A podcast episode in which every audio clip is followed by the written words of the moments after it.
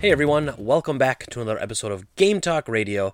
I'm Greg, and uh, today is going to be very Nintendo heavy. We had some great news come out last night about the Nintendo Switch's online service, which we've been waiting to hear more details about ever since they announced it, really when the Switch launched uh, and got delayed all the way till this year. So it's going to be a year and a half before that comes out.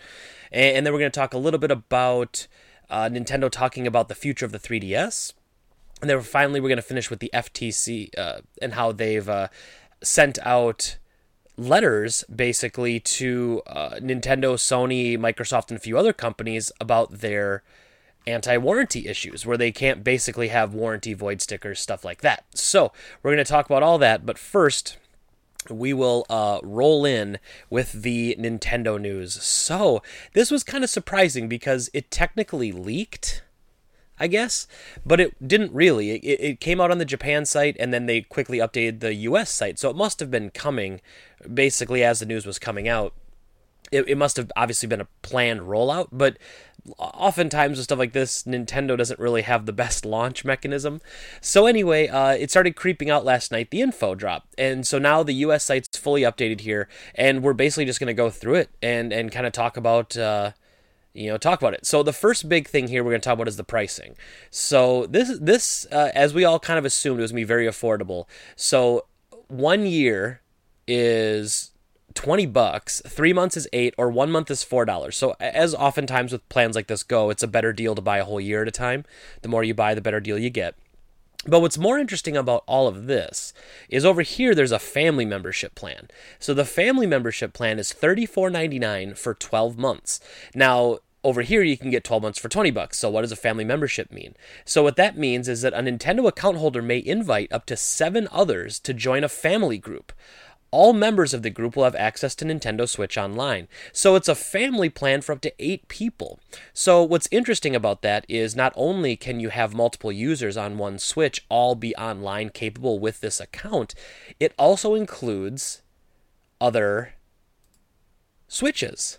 So technically, uh, say you have two Switch systems in the household, instead of paying two $20 a year plans, you can pay one thirty-four ninety-nine dollar a plan a, a year plan to have both systems online, so a savings of five dollars. The crazy thing though is that if you have eight people online, you you're cutting down the cost of basically $20 times 8, so $160 a year, down to still $35 a year. So that's actually very good. That's very interesting, and I'm I'm happy to see a company do something like this.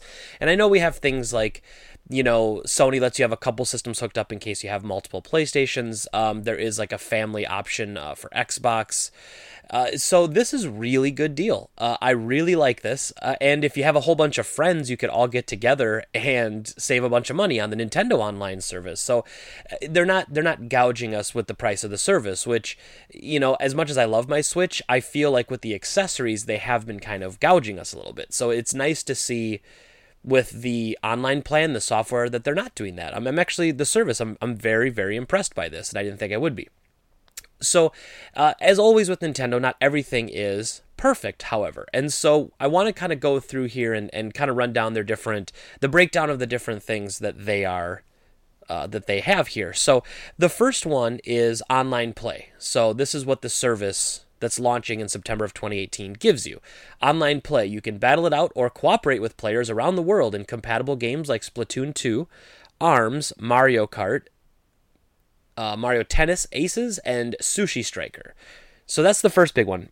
And at first I started thinking, okay, so it's just like PlayStation Plus or Xbox Live where the online is going to be required to play that game. And then I thought, well, this is weird a little bit because never before have we had it where an online service that's required to play games online has been introduced in the middle of a console life cycle. Now, technically, it's not the middle. We're only a year in, and by the time the service launches, it'll be a year and a half. But it'll be really interesting seeing games that were once free to play online, games such as Splatoon, ARMS, and Mario Kart, and now no longer being able to play those games for free, which you may have been able to. So I think that brings up an interesting argument like, why don't they why don't they allow those games to be free online since because there there is a little part of me that says if you bought that game with the understanding that the online was free and now just one day they're going to snap their fingers they're going to flip a switch and now you have to pay to play that game online, a game that you may have been playing for hundreds of hours online already for free. And then one day they just say, oh, just so you know, you have to pay now. Again, the price isn't that bad. I think the Nintendo service price is excellent. But it brings up an interesting point, like how they're allowed to do that. Because you'd think that, like, like often, and I know it's a little different scenario, but Sony, when the PlayStation 3 came out, came with the other OS function.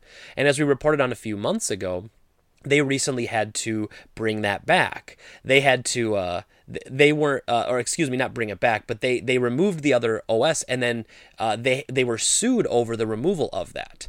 So I wonder if Nintendo, if we'll see lawsuits pop up where someone bought a game that had online play for free, and then now Nintendo's essentially changing the contract uh, with that buyer. So it's really interesting stuff. Um, again, it'll most likely be like a class action lawsuit, and, and no one gets any money, and, and except the lawyers, and it's fine. But I, I found that very interesting. Like why why would they pick titles that have been out at this point? All the titles they listed, Splatoon, ARMS, and Mario Kart, by the time this service launches, will be a year old. So why those games? You know, because the interesting part about it is once you kind of go down to the uh, let's see here. I had the FAQs open somewhere. So it talks about uh, right here. So, which games require a Nintendo Switch Online membership to access online play? Nintendo Switch games such as Splatoon 2, ARMS, Mario Kart 8 Deluxe, Mario Tennis, and Sushi Striker will require a Nintendo Switch Online membership, but other games will vary. So that's also a weird straying from the path because, as we know with Sony and Microsoft, you have to have the online service to play any games online. There is no exception to that. Now, here, it seems like Nintendo is giving the option perhaps to the developers. And and that would be interesting because I'd be very curious to see if a bunch of indie developers that have multiplayer would choose to opt out of that because you don't want to alienate your customers obviously. But here's the other interesting thing. If it's not required for every single game, there's less of an emphasis to get it. And so Nintendo should be worried that if not if, they require their first party games online, but everybody else you don't have to do it, then a lot of people may not do it. And so you want people to buy into this service. So I'm surprised that they haven't made it online for every game. And, and so like I said with Nintendo, it's always it's always never as it seems and it, it always seems to be like outside the box and so we're gathering all this information obviously it all came in last night still kind of processing through it but there's some really interesting uh, things to think about here, as, as, opposed to you know the straightforward service of the other two competitors. So, like I said, though, twenty dollars a year is not bad at all. Uh, and I say that because they have some other really interesting stuff coming up. So here's some of the good stuff: Nintendo Nintendo Entertainment System, Nintendo Switch Online. Enjoy 20 NES games with added play for the first time ever with excuse me with added online play for the first time ever and more games added regularly. So we we knew that this was coming. Nintendo had already announced that they were going to have like Nintendo games that you be that would be playable with the online service, but we didn't know how. We didn't know if it was going to come in the form of a payment plan, a purchase system like the Virtual Console, and we didn't know if uh, if and originally it had said it was going to be a rotating crop of games, which I really hope they don't do. But here, what it sounds like is that there will be 20 NES games, and here's the kicker with added online play. So that means because uh, some of the launch games here, I'm going to pop open this new tab. I think it shows the list of games that they've announced so far. So here they've kind of showed some of the games they've announced uh, already, which is Soccer Balloon Fight, Tennis Ice Climber, Donkey Kong Dr. Mario, Mario Brothers Legend of Zelda, Super Mario Brothers, Super Mario Brothers 3. So this and, and this is the you know, this is your basic list. I mean, this is first party Nintendo stuff. This is always like a strong list of some of the first titles that always come out. But the kicker, again, is the added online play. So, what they kind of show down here in the picture is my head's kind of blocking it. Let me scroll up here a bit. So, you've got a switch on the left and a switch on the right. This shows them playing Dr. Mario against each other online. That's really awesome, and I'm very happy with that. I think that's super cool. Um, and it says online play added to every classic game. So I wonder then, does that mean? Uh, and, and, here's what it says: so you can uh, pass the, uh, you can share your screen, you can pass the controller depending on the game. Uh, with the smartphone app, you can also use voice chat during your play sessions, which obviously we'll get into that in a little bit. Unfortunately, the online service doesn't add any sort of voice chat. It is still through the app which is is is horrendous. Um, still, uh, but yeah, so they're adding.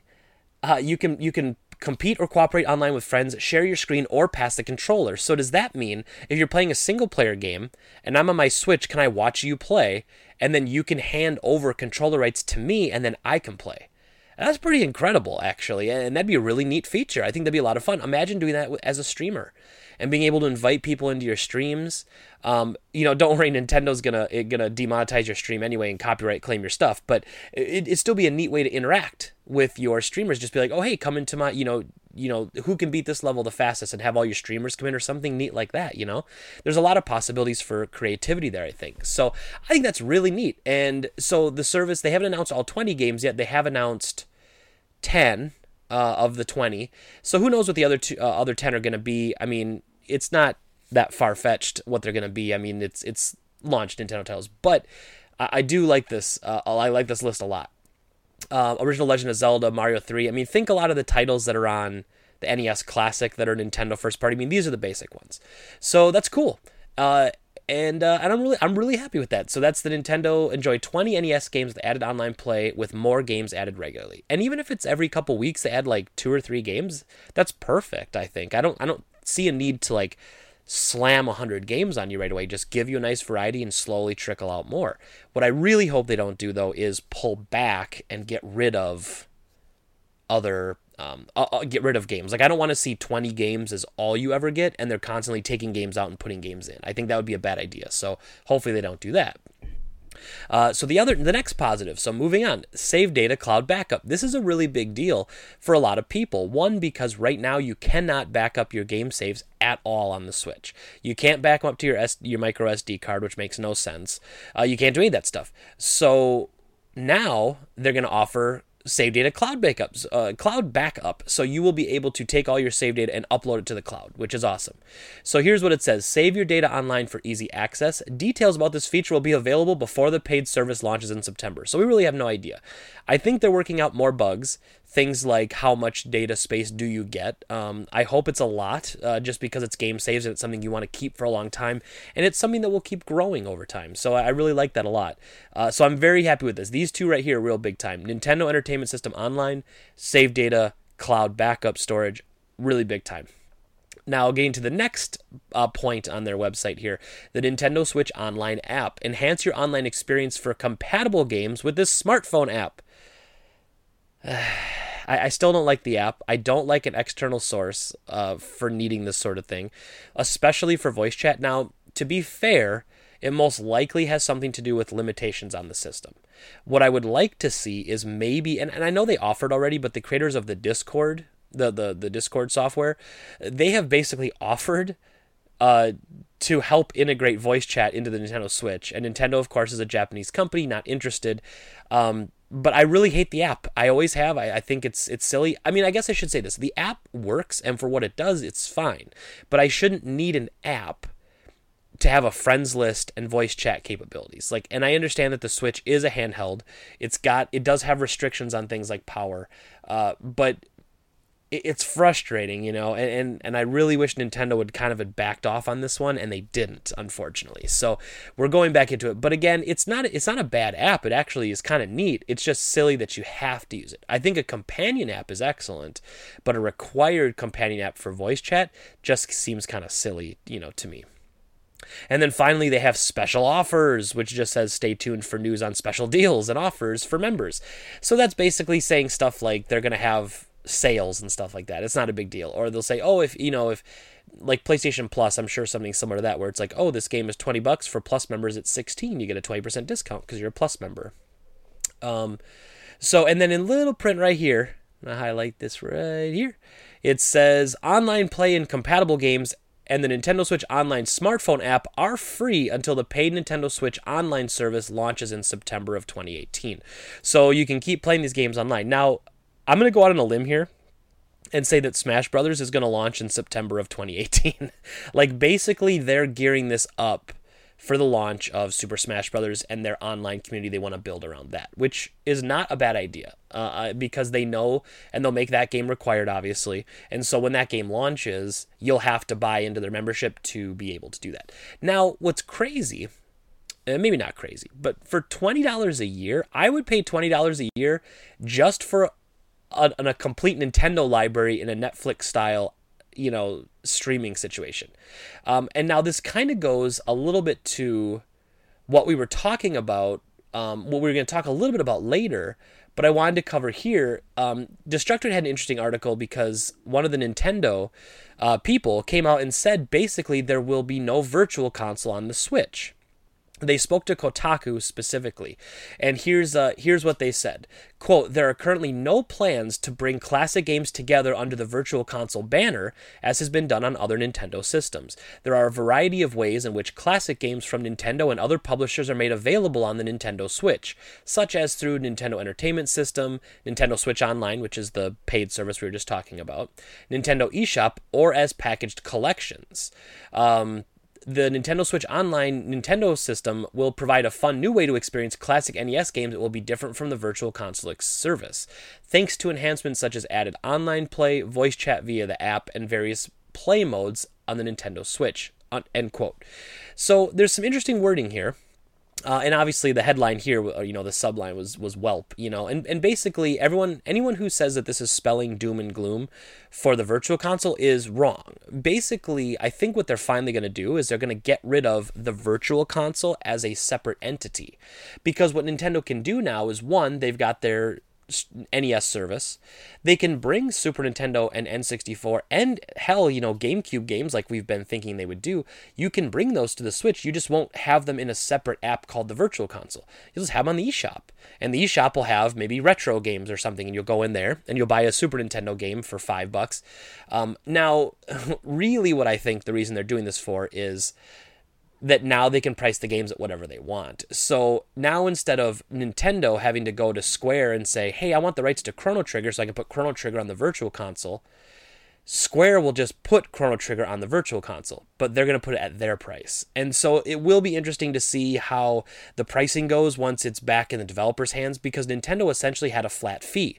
All NES games, I think, were $6 roughly when you broke it down. Originally on the Wii, they had points, and then the points, you know, obviously dollar I want to say it was roughly six dollars for NES games. I want to say eight or ten dollars for Super Nintendo and maybe twelve for N64 games is how kind of roughly broke out. So now though, you could see the makers of you know, you could have um well, I guess you could have Microsoft release like Banjo Kazooie on the virtual console, but they could charge 20 bucks for it. And then you could see, you know, the makers of of Destruction Derby 64, they could release a virtual console game for $5. And so the prices are going to vary now. And I think that was by design because Nintendo originally kind of pigeonholed themselves with price per genre instead of price per quality of game. Because you also think about like, well, should I pay the same price for tennis on NES as I would pay for or as I would pay for Final Fantasy One on NES when when both games are vastly different and and different um, lengths of play and time and all that sort of stuff. So, so that was uh, I found that interesting that uh, that they have essentially, um, you know, kind of killed the virtual console, but in the sense that it's a separate entity. It's it's very very important. Like I said, you you say it says right here that it is uh, classic games together under the virtual console banner. That's what they're saying. So they're they don't, and I don't think because let's be honest about the virtual console, it wasn't what we wanted. Like, it, it was a great idea that never was fully realized, and they never added everything like we wanted. They'd rather go to a streaming service, games as a service. And with something like this, I'm actually okay with that because what I was not going to be okay with was the virtual console coming to the Switch and having to buy Super Metroid again and having to buy all these games I want to play again. I mean, I would not do that. In fact, I didn't do it on the Wii U, uh, even because when you bought them on the Wii originally, when they came out on the Wii U, Nintendo was like, "Oh, we already own it, so we'll give it to you at a discount." I'm like, "No." In fact, I was like, "Hell no. That's ridiculous. I don't want it at a discount. You best give it to me for free." Because look at the way they've been doing cross-buy. Both Microsoft and Sony have made great strides with that. Microsoft doing their first-party games, you buy it on Xbox, you get it on PC. I mean, that's huge. Sony has a very similar thing with their cross-play between the Vita and the PlayStation 4. Like you buy it on PS4, sometimes oftentimes you get it PS3, PS4, and Vita. So it's kind of like any system you want to play it on, you get it. And, and so that's the sort of way that Nintendo was way behind in that. And so now they've come out and um, you know they now they're saying well we're not really going to do the the service thing because i think they knew they would have gotten a lot of flack for trying to get us to buy these games again and they don't have the well, they should, but they don't really have the online structure to transfer the games you bought from that system to another one. Even though there should be, like, you should be able to call Nintendo and be like, hey, I'm going to transfer all these games I have. Can I transfer them to my Switch, please? And they should be able to do that. Um, now, obviously, with the way they're doing the Switch and the Switch is online, the Nintendo ID and everything, it should be good going forward. So now, now if they do another Nintendo system, we should be able to carry those licenses over. But again, we'll see. It's Nintendo, and you never really know. So, uh, getting back to it though, I wanted to run through all the FAQ because I think there was some good stuff here. These are some questions that uh, you know I had initially until I read this FAQ. I didn't know. So it just like the first one. This is kind of stupid, but how do I purchase it? Well, it's available on Nintendo.com through the web portal, or you can actually just go on the eShop and buy it. So it's you know that's that's a dumb question. Uh, we already answered the one about which games require a Nintendo ID to play. Again, have to underscore that uh, other games will vary. It's so weird. And so I don't know, maybe they'll have to pay Nintendo a special deal if they want them separate, or maybe indie games won't have to. I don't know. That's that that's gonna be an interesting one to watch if they end up changing that. How can I tell if a game requires a Nintendo Switch Online membership for online play? The answer is we will share this information on this topic at a later date. You're going to see that answer a couple more times down here. But it uh, you know it's going to be somewhere on the packaging i'm sure. It's going to have to be you know whether it's on the front or the back i don't know but um, it should be on the front hopefully. But if nothing else on the back they'll say something like playstation does like microsoft did in the beginning you know, like xbox live required to play or extra fees required to play. Uh, what pricing plans are available? So we already talked about that but basically there's uh, four eight or twenty dollars a year for one three and 12 months. Um, so that that's that's really I mean I think that pricing is incredible. I really do. I think it's fair. I think it's um, it's very cheap compared to the other ones. So while you may argue that it's it's a lot less in service, uh, you have a lot less price. So I, I'm okay with that. Um, if I own multiple Nintendo Switch systems, will I need a separate membership for each one? That's kind of a silly question, also, because obviously, if you have two Switches, you can have your account on both Switch systems.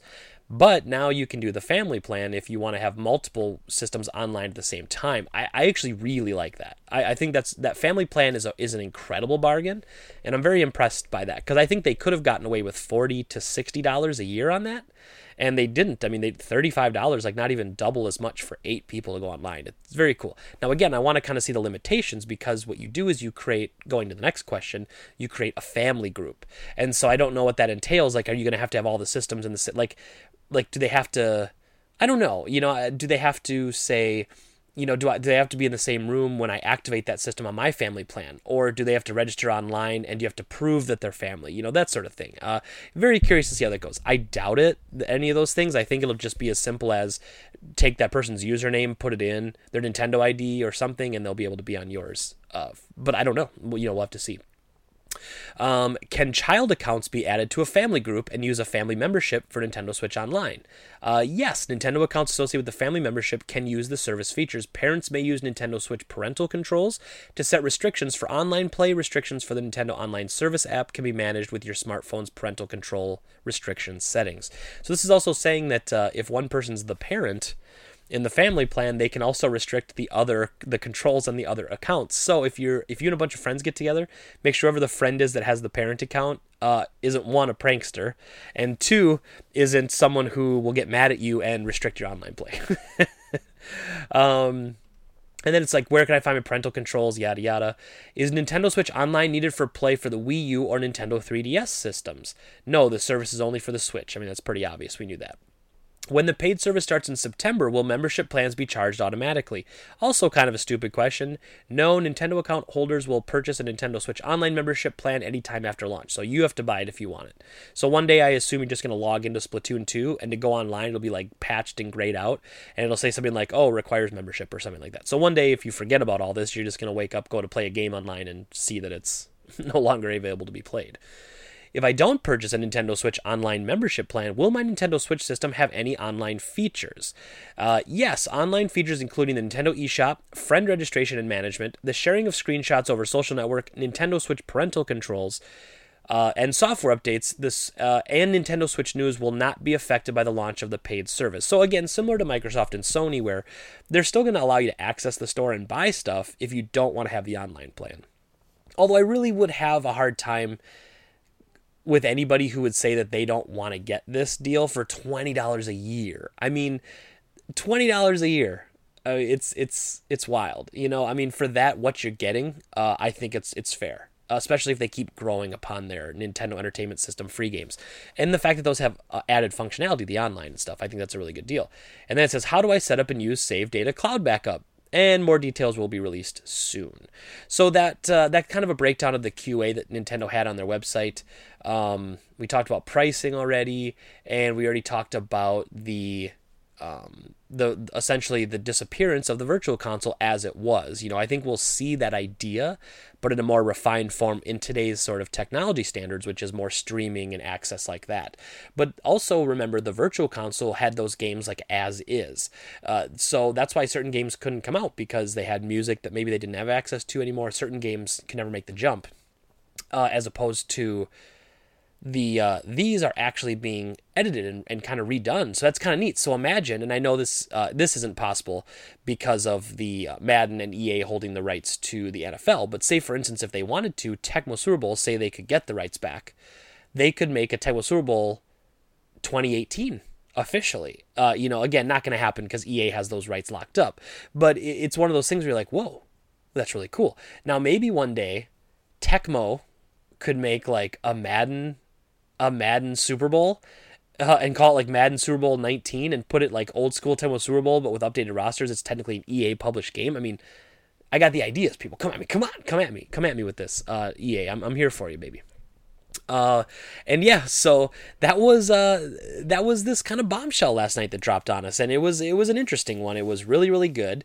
Uh, really, really happy news. Uh, I love hearing about stuff like this, especially a few months before it comes out, so we can think about it and, and crack it down. I'm sure we'll hear more at E3 and through different Treehouse directs.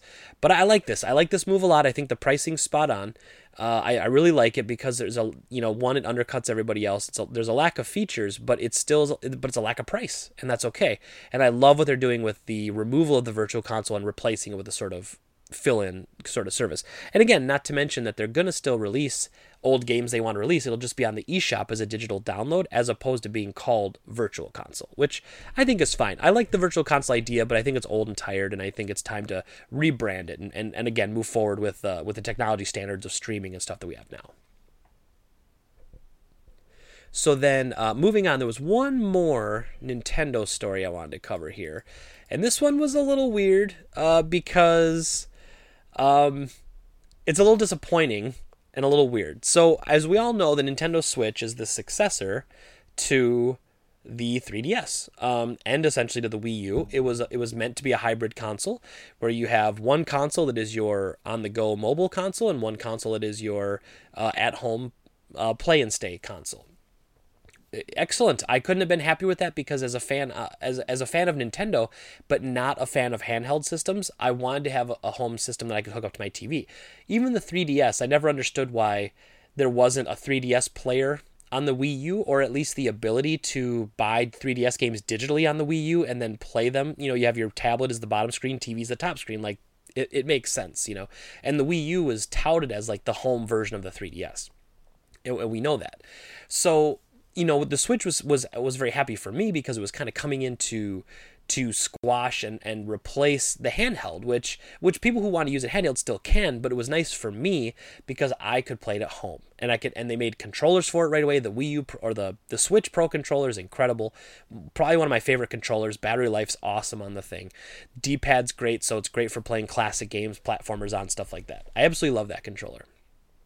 So and I say this as a Sony person, by the way. Like if you're if you're a Sony fan, you're listening to this like the ramblings of a Switch fanboy. Believe me, I am as about as far from a Switch fanboy as you can get, but I do appreciate what it does properly, and there are certain things it does very very well. And so there was uh, now this to be fair, this information now this is what the uh, the headline was. The Nintendo president said, "quote The 3DS support will continue." Un, now this says unless, but it's it was supposed to say until. I've seen it a couple different ways now. That could be translation issues. Um, unless Switch is a one per person system, so which is funny because you can make the argument that the 3DS is a three to four per person console since they keep making so many different versions and collectible versions of it. I mean, hell, I'm not even a handheld fan as I just got done ranting about, and I've got two. I've got two Monster Hunter ones. I've got. I think that's all I have actually. Two Monster Hunter ones. Yeah, I've got the two Monster Hunter ones, and then I bought the Metroid one, and I bought a couple of the Zelda ones. I just have them at the store as like a collectible thing. I don't. I don't have them in my personal collection, but I have the two Monster Hunter ones in my personal collection. Um, and so you know, the 3DS, they act like the 3DS is a one per person system. What they mean by that is two people can't play on one 3DS, is what they basically mean. And they know that when they released the Switch, they made it in such a way that you could play multiplayer with just the Switch out of the box. Obviously, the Joy-Cons, you pop them off the side, and then you flip them over, you can hold them like classic controllers. And, and, and that's actually a really neat design. Is it the preferred way to play? Absolutely not. In fact, it's kind of horrendous to play with those little things uh, especially since the the the D-pad when you have it in that mode is really just four separate buttons. It jacks me all up. Like I I don't uh, I don't I don't like it. Um, but that being said, um, the uh, the uh, the idea that they don't want to get rid of the old system until the new one has more of a user base makes sense except that you designed it to be more than one per person so don't criticize it and say that you're going to shut off the other SKUs once it becomes something that you didn't really design it to be. You know what I'm saying? And it is one of those things like I played at home and I could sync up four pro controllers to it and play four player multiplayer games on one system. As opposed to DS, you'd have to have four of them in the house. Now, again, the DS uh, was not as expensive as the Switch. So there has to be a little bit of that in there. And essentially, right now, the cost of a Switch Pro controller is basically the cost of of a of a 2DS. so it's not like it's not like if you're buying a controller for the Switch instead of buying a 2DS system to play with your friends. Nintendo's not really making any less money. They're putting about the same amount of money in the bank actually. Um, so, but these these were the uh, this was the full quote from Tatsumi uh, Kimishima, the current president of Nintendo, and Shuntaro Furukawa, who will be taking the role in June. So they were sitting down together because they're swapping, uh, they're switching presidents, as we we found out. Um, quote the 3ds has an ample software lineup at a price point that makes the system affordable especially for parents looking to buy for their kids. We expect that demand to continue during that fiscal year as well so we will continue to sell the product. End quote. Uh, and, and that's a really good point. It is kind of their budget SKU. you know the wii u's completely discontinued. There's no games coming out for it. It's dead and gone. It's, it's away. But the 3ds has a great uh, has a huge uh, established uh, base, and uh, uh, it is cheaper to make games for it, and the games themselves are cheaper. So I, I don't, I'm torn because as someone who wants all the good games to only come out on the Switch now, the 3DS is still going to have its day. And obviously, this year, they always were going to support it through this year because the projects that were in place last year and the year before are still essentially releasing this year. Um, I just don't want to see them releasing exclusive 3DS games. Stuff like Metroid uh, Samus Returns. I would have loved to see that on the Switch. I would have probably played through it on the Switch. Couldn't get through it on the on the handhelds because I just not a handheld fan, and it takes a real engaging game to get me to to to uh, to stick. And so the uh, with the with the 3DS, it is a cheaper system. You can get like I mean at my store we sell used regular 3DSs I think for 70 or 80 bucks. And then you've got your new 3DS XLs are still around 130 I think used. New ones I think are still 169.99 to 200 depending on the bundles and the styles. So it is an affordable thing, but if you're buying a new 3DS XL at 200, I would advise you just to up and get a Switch for 300. It, it makes more sense. Um, but we are going to see this. Now, it'll be really surprising to see when they announce the new Pokemon game, are they going to release it on Switch and on 3DS? And then once you start to do that, you start to have console limitations. Like, are you going to have to scale the game down on Switch because you want the exact same version on 3DS and on Switch? You know, and, and that that's the sort of stuff that starts to become a real headache. And I, I, I think that's really the the nuts and bolts of it all is that I just don't want that headache and I don't want there to be two SKUs and I don't want two different versions. Either one's crappy and one's good, or they're both the same and one's restricted. Like, I don't want any of that. I want to see, like, all the best stuff come to the Switch and be as best as it can possibly be. But again, I also appreciate that there are people out there who don't have a Switch, who have a 3DS, who aren't ready to adopt a new system, and they want to play games too. And there are still a bunch of games for them, and there are already a bunch of games for them already. So uh, out there, so you know, but it's a little troubling to me that that they. I wish they'd almost said uh, you know, we're going full full head of steam, you know, full full steam ahead with the Switch. But they weren't going to do that because they want one more holiday of strong 3DS sales. If you looked at last holiday, if you were out and about looking for a 3DS, you would have noticed how they were completely sold out everywhere right before Christmas. Now, part of that is Nintendo has a strategy of not wanting product to sit on the shelf. It's it's been known like this for a very long time. Nintendo does not want their stuff sitting. So they they weren't sure if the Switch was going to overtake the 3DS as the holiday thing to get. So they made sure that the Switch or that the 3DSs weren't standing in the way of the Switch. Now, uh, after Christmas, uh, you saw that the quantities came back up, and now you can get them pretty much anywhere. And they're still going to release systems and have them going all the way through the year. And so when we get to this holiday, I think we'll see the same thing. They're going to stock the Switch heavy and pull back the 3DS a little bit because that's kind of your natural way of um, balancing your customers and weaning them off the 3DS and getting them over. Because I think you could argue, amongst many other things, you could argue that part of the PlayStation 3's failure when it launched was that it was going against the juggernaut that was the PS2. They were essentially competing with themselves and and and you don't really win when you compete with yourself. Um, and so you had customers going, well, I could spend $600 on a PS3. There's, I think, 10 games available for it. Or I already have a PS2 and there's still a whole bunch of good games coming out for PS2. I'm just going to keep playing that. Why would I buy a PS3? For so much money. Now, a lot of people obviously bought the PS3, but you had, uh, and like I said, a lot of other factors in there. That's not the only reason that it failed at launch. The price, the marketing, everything was was off about the PS3 in the beginning, and they made a hell of a turnaround. Um, not to mention that the 360 came out the gate a year earlier and was smashing it. I mean, I'm not an Xbox fan really at all, but the 360 when it came out, they came out swinging. They had exclusives, they had great games, they had uh, they had good content. You know, they had. Uh, I mean, they just they had a, a, system in place and they went after Sony's market and they took it. They had a, a superior online service that was working great right out the gate, friends lists, and and they had achievements they introduced, which was an an incredible idea that since I mean every company has essentially stolen since then. So, you know, there were a lot of factors into why Sony had a rough launch, but part of it was also because of the success of their previous system. So the whole point of all that is getting back to it is that the 3DS is was was part of the reason that the Switch you could argue that the 3DS success could hinder the Switch's success. Now we know the Switch is overly successful. And so we know that that it, it didn't hurt it, but you wonder sometimes if maybe they had just cold turkeyed the 3DS, how many more Switches they might have sold. I don't know. Um, also, not a good idea though to shut off a SKU that's selling really well, and the 3DS still does really well. People come in every day looking for 3DSs and DSs and and handhelds because let's be honest, the Switch is hard to classify as a handheld.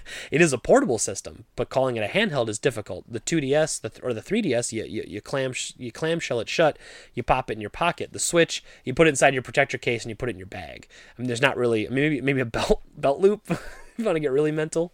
Um, and so, uh, yeah, that was kind of, um, you know, the, the, the, the interesting twist. Now, again, I want them to go full forward with the Switch, but I do understand and appreciate that you can't abandon something that's still making you money, and the 3DS is still hugely popular, even especially in Japan.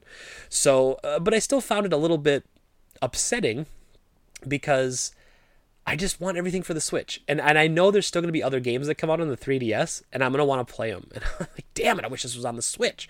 And who knows, maybe they'll still be able to port them as long as the features like the dual screens not you know a, the huge uh, part of the system. Um, but anyway, so that's Nintendo talking a little bit about the future of the Switch and the future of the 3DS. And then lastly, um, I want to talk about this was a cool. So this this came this was actually like the day I did the podcast last week, so I missed the story by like a day. But the the headline was Microsoft, Nintendo, and Sony are warned by the FTC about potentially illegal product warranties. And so that's um that's interesting because this is some practices that they talk about here that are, are illegal. They've been doing for years, a very long time actually.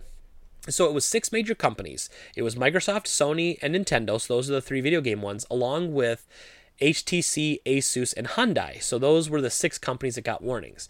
The uh, it's sent now. Uh, initially, we had heard that the FTC sent warnings to six major companies, but it, we didn't know uh, which ones until uh, Motherboard, which is a like a, a news site, had basically uh, filed for a Freedom of Information Act request, and they were granted that. So um, he, here's kind of a breakdown of what they were talking about. So, um, uh, this is how the article kind of presents it. So, all six companies are in hot water for limiting their warranties in ways that the FTC believes may be illegal.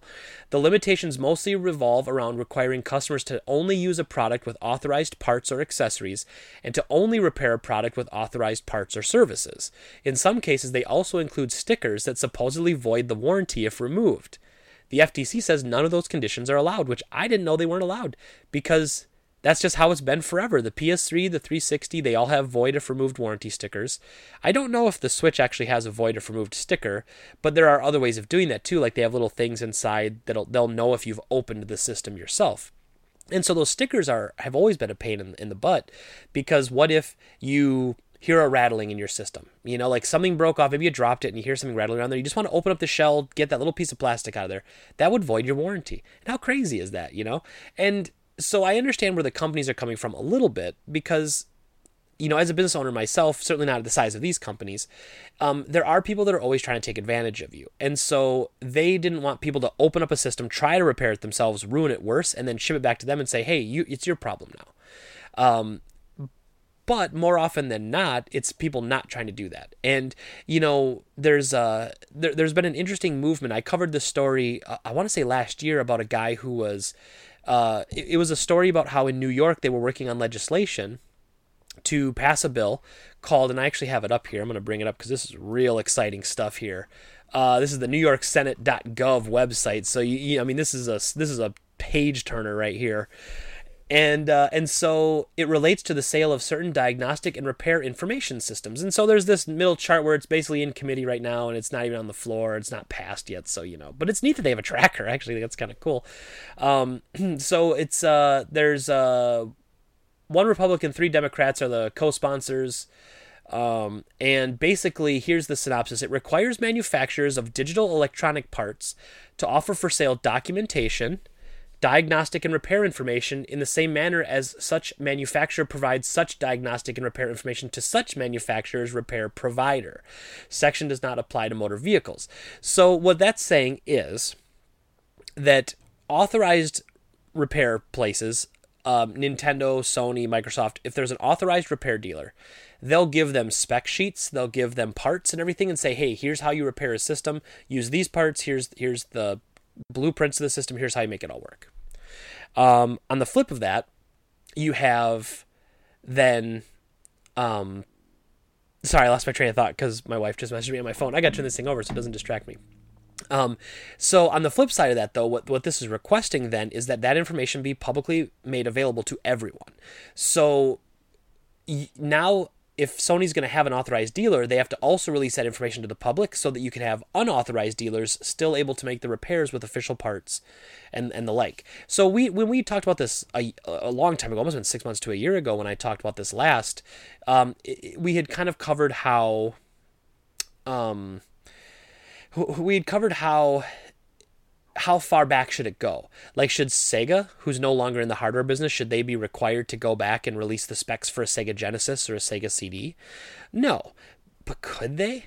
Yeah. I mean, think how cool it would be to have authorized repair dealers be like, oh, I've got, I'm, I'm authorized to fix PlayStations, Xboxes. Um, I can fix GameCubes, Xbox, PS2s. I can fix Game Gears. I can do recaps on Sega CDs. That would be awesome. And it would be awesome to bring the repair business back, especially in a day and age where retro is king. Now, companies don't like this for two reasons. One, it's probably a lot of headache for them and it's probably extra cost on their part. So I understand that. Two, they obviously want to move forward with these new devices. We've got the NES Mini, the million versions of the AtGames Genesis that, that terribly sucks, and then you've got the Super Nintendo Classic, and um, and and a lot of that going forward. They have the streaming service that they want to get people into with retro games. So they want to move away from people repairing their old physical goods. Obviously, somebody like me as a video game store owner who specializes in reselling physical old retro goods, I would love to see a service like that. Um, and, and so I would love to see this go through. I don't know if it ever will, but it was it was interesting to me though that um, that they had been breaking these laws or these rules for such a long time. So uh, here were some of the highlights from the FTC. So um, Microsoft has has a rule that says Microsoft is not responsible, and this warranty does not apply if your Xbox One or accessory is repaired by anyone other than Microsoft. Um, the next line Nintendo has a line saying, warranty will be void if it is used with products not sold or licensed by Nintendo. So now that's interesting because recently there, uh, um, uh, was it Naki made uh, some accessory created a Switch dock that was actually shorting out people's switches and bricking them. So Nintendo then was like, you know what? If that accessory ruins our system and it's not licensed, we don't want to have to pay for that. I understand where the company's coming from, but it's an external accessory. Like you shouldn't be able to void your warranty because you're using an accessory that's made for it. Now, again, do I think who's actually responsible there is is Nyko Naki? I don't know why I said Naki. That's an old accessory maker. Nyko, um, Nyko should be responsible for that. They should have to pay for that. Nintendo should have to get that from them then, not make the customer. Uh, you know, why is the customer always the one left holding the bag for all this sort of stuff, right? And um, Sony says the PS4's warranty is void if a sticker has been altered, defaced, or removed. And I guess you can't do that, uh, which is funny because the PS3 had it, the 360 had it, the PS3 had it, and probably still has it if I looked. Um, I could probably still find them, but uh, very interesting stuff. So um, now apparently there's no legal trouble yet, and the FTC is just sending out the letters to get them to voluntarily agree to uh, to changing the practices that they've been using. Uh, because if they don't, then we're going to start to see lawsuits and stuff like that. So um, yeah, that's uh, that's really interesting stuff to me. Uh, I, I I'm happy about it, most likely because, or mostly because I would love to see the return of the the repair shops and I would love to see the you know a whole new business starting up of people being able to repair old systems. You know how cool would that be? And and and maybe it would have to be you know obviously it'd probably be something like you know any systems that are currently in manufacturing. So they won't have to do it for like ps1 ps2 ps3 but they'd have to start with ps4 they'd have to start with xbox one and um, nintendo switch. So i think that'd be great though. And, and I, i'd love that because then you know we could repair things. And and you know what's funny about that is we'd still buy the parts from them. They could still sell us the parts and char- you know and, and, charge us a bunch of money for that. So they could still make money doing this is my point is they're not losing money by having other people deal with it. And who knows maybe that almost would be better than having their central warehouse where they fix and repair everything. Like we had a uh, we had a switch come in with a bad with a bad dock uh, with a bad uh, um, yeah, bad dock, and it would just flicker the screen a little bit. So I called Nintendo and said, hey, is this still under warranty? And would you guys replace it? And they said, sure. And they're actually really good about it, but I have to send the dock back to them, and then once they check it out, they'll send me one back. And I saw, well, that's such a weird waste of time. Like, you know, it's like an Apple store or a Microsoft store. Like, I should be able to take this to an, authorized Nintendo repair dealer somewhere, maybe Green Bay, Milwaukee, and I can just take it in there and be like, hey, here it is. Here's the warranty replacement. I just got to give this to you, and then you give me a new dock back. And that'd be it. I mean, that, that seems to kind of make sense to me. But again, with Nintendo, oftentimes things that make sense don't make sense. Um, but this is everybody too. Of course, this isn't just Nintendo um, taking a dump on people. uh, and then that's it. So that's the podcast for today. Again, a little bit shorter one. Um, but uh, I had a lot of stuff going on recently. As you guys know, uh, I said this last week when I said the podcast a little bit shorter. My basement got water in it, which was horrible. Um, I didn't really lose too much stuff. I just lost some D and D books, which made me very sad. But I lost some of those. Um, I had just moved my comic books down there, which I had just bought a lot of like 1,300 comics at a rummage sale, and I had just put them down there. And thankfully, uh, I had put them on my treadmill instead of putting them on the floor. So uh, they did not get ruined. They did not get destroyed, thankfully. And so, uh, but I've got to do more work down there. Basically, I've still got to there's carpet that was carpet remnants laying down, so I have to go through there and I had to get new shelves and I have to build shelving units to like put my stuff on shelves now, and it just just a whole pain in the ass. Um, not that this podcast is much shorter than usual, it's just that it's you know I'm not scouring to hit that hour mark really when I'm just like, hey, I talked about the stories I want to talk about and, and we moved on. Um, so let me get uh, this stupid, boring stuff off of here. Because, as always, I want to talk to you guys about a game that I hope you all play. And this one, I'm gonna I'm gonna reach a little bit, but I really like this one. So, um, this is really good for many many reasons. But this is Maximum Carnage on the Sega Genesis. It's also available on the Super Nintendo. Uh, Maximum Carnage. Uh, first of all, there's a couple cool things uh, with this uh, collection here. So one, they did a red cartridge. I mean, I mean, how badass is that? I mean, that's so cool. Um, this this was one of the, the more uniquely designed and, and cool games, um, and it's really really good. So now what's really funny is uh, it's by Acclaim, and uh, Acclaim wasn't making the best games back then. they had some good ones, but they didn't have a lot of great games. And this was one of the few that came out was really good. My only complaint about this game is that it's only one player. And so they they had it where you'd alternate. And so it's based off of the comic crossover Maximum Carnage, which if you've never read it, if you're into Spider-Man, if you're into comic books and you've never read it, you just have to. It's one of the best comic series I've ever read. In fact, the very first comic book I ever bought in my life was an issue, I believe, of Amazing Spider-Man, and it was part two of Maximum Carnage and I, I remember reading it and I read it so many times the cover fell off. Um, I, I love that comic, and so I have an attachment to this, obviously. But the game itself is really fun. It's a it's a beat 'em up, so your Streets of Rage types, you know, all that sort of fun stuff, and it's uh uh, and you start the first level Spider-Man, and then you play the next level as Venom, and then you play the next level Spider-Man, then back and forth between Venom and Spider-Man.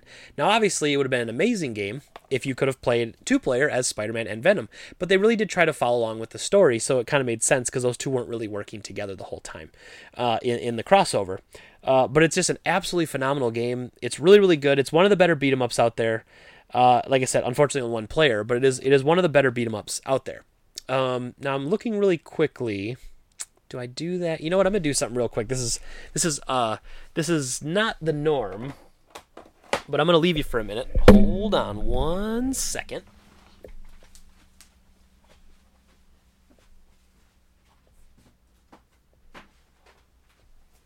I should have prepared better. But I want to show you something. When I get cool stuff, I want to show you cool stuff. So I should have prepared better. Now this, this is one of the crown jewels of my collection. So this is a factory sealed Maximum Carnage Collector's Edition for the Sega Genesis. Now, I absolutely love love this game, and this collector's edition has so much uh, so much uniqueness to it. So, for one, it was available. You can't really read it probably for you guys. You can barely see it. But basically, this was only sold on QVC, the home shopping network. Um, and there's nothing on the back. It's really boring on the back. But obviously, you get the symbiote looking box, you get the gold flake. So inside here, there is a sealed copy of the Sega Genesis game. And then over here, you had like a hardcover of the first comic, the Spider-Man Unlimited, that started episode, uh, issue one of the Maximum Carnage crossover, and then you have like a pin set and a whole bunch of foam, a lot of foam in there because the box is way bigger than it needed to be. Um, this is super super cool, and I was looking for one of these for a really long time, and apparently uh, when I finally uh, was looking for one, I couldn't find any on eBay for sale or sold, but I found one on Craigslist in Green Bay of all places. I, I, you know. Then the crazy thing is, so I bought that one. That's actually not this one.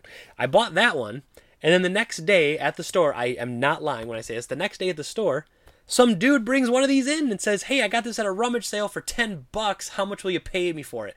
And I almost died because I paid about four hundred dollars for mine. Um, it's a very hard item to price. Uh, the Super Nintendo version is worth way more than the Genesis version for reasons. Collectability wise, Super Nintendo always holds a little more value.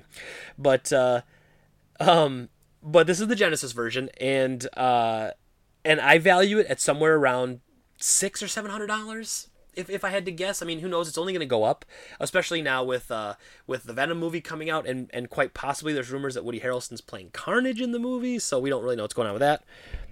Um, but yeah, so I wanted to show this off a little bit, a little, like I said, a little non uh, uh, non-traditional of having to run over there into my collection to get it, but I saw it and I was like, you know what, I want to show this to you guys.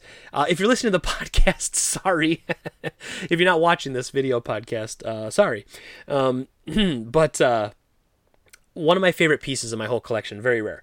And then uh, once I was telling the story to a customer about how I had you know bought one on Craigslist and then a customer sold us one the next day. I was talking to a customer and again, you know, you, you trust him as far as you can throw him, but he said my brother has one of those. and so all I could think to myself was, apparently nobody else that night in Green Bay had anything else going on except watching QVC and buying Spider-Man collectibles. So, uh, great times. But anyway, as always, thank you very much for watching and listening. I so appreciate it. You guys are uh, always, always fun to do this. Uh, I, I love this more than anything. It's like my favorite thing to do during the week uh, is to chat with you guys. And as always, you can um, follow me on Twitter at DropRateGreg. If you want, you can send me questions. I'd love to answer uh, on air questions. Send me anything. Uh, you can email those to us too at um, at uh, Game Talk Radio WI at gmail.com. You can do that. Or honestly, it's it's better on social media though. Just hit me up on Twitter. Just just uh, follow me and then send me a DM with some questions. I'd love to do a to do like a, a mailbag. Uh, and um, so uh, yes, and then if you're listening to this on iTunes or on SoundCloud, you can also follow us on YouTube. That'd be really impressive. Again, I'm super happy we broke 2,100 subs at the year mark. Super, super happy about our success um, on, on the YouTube channel in our first year.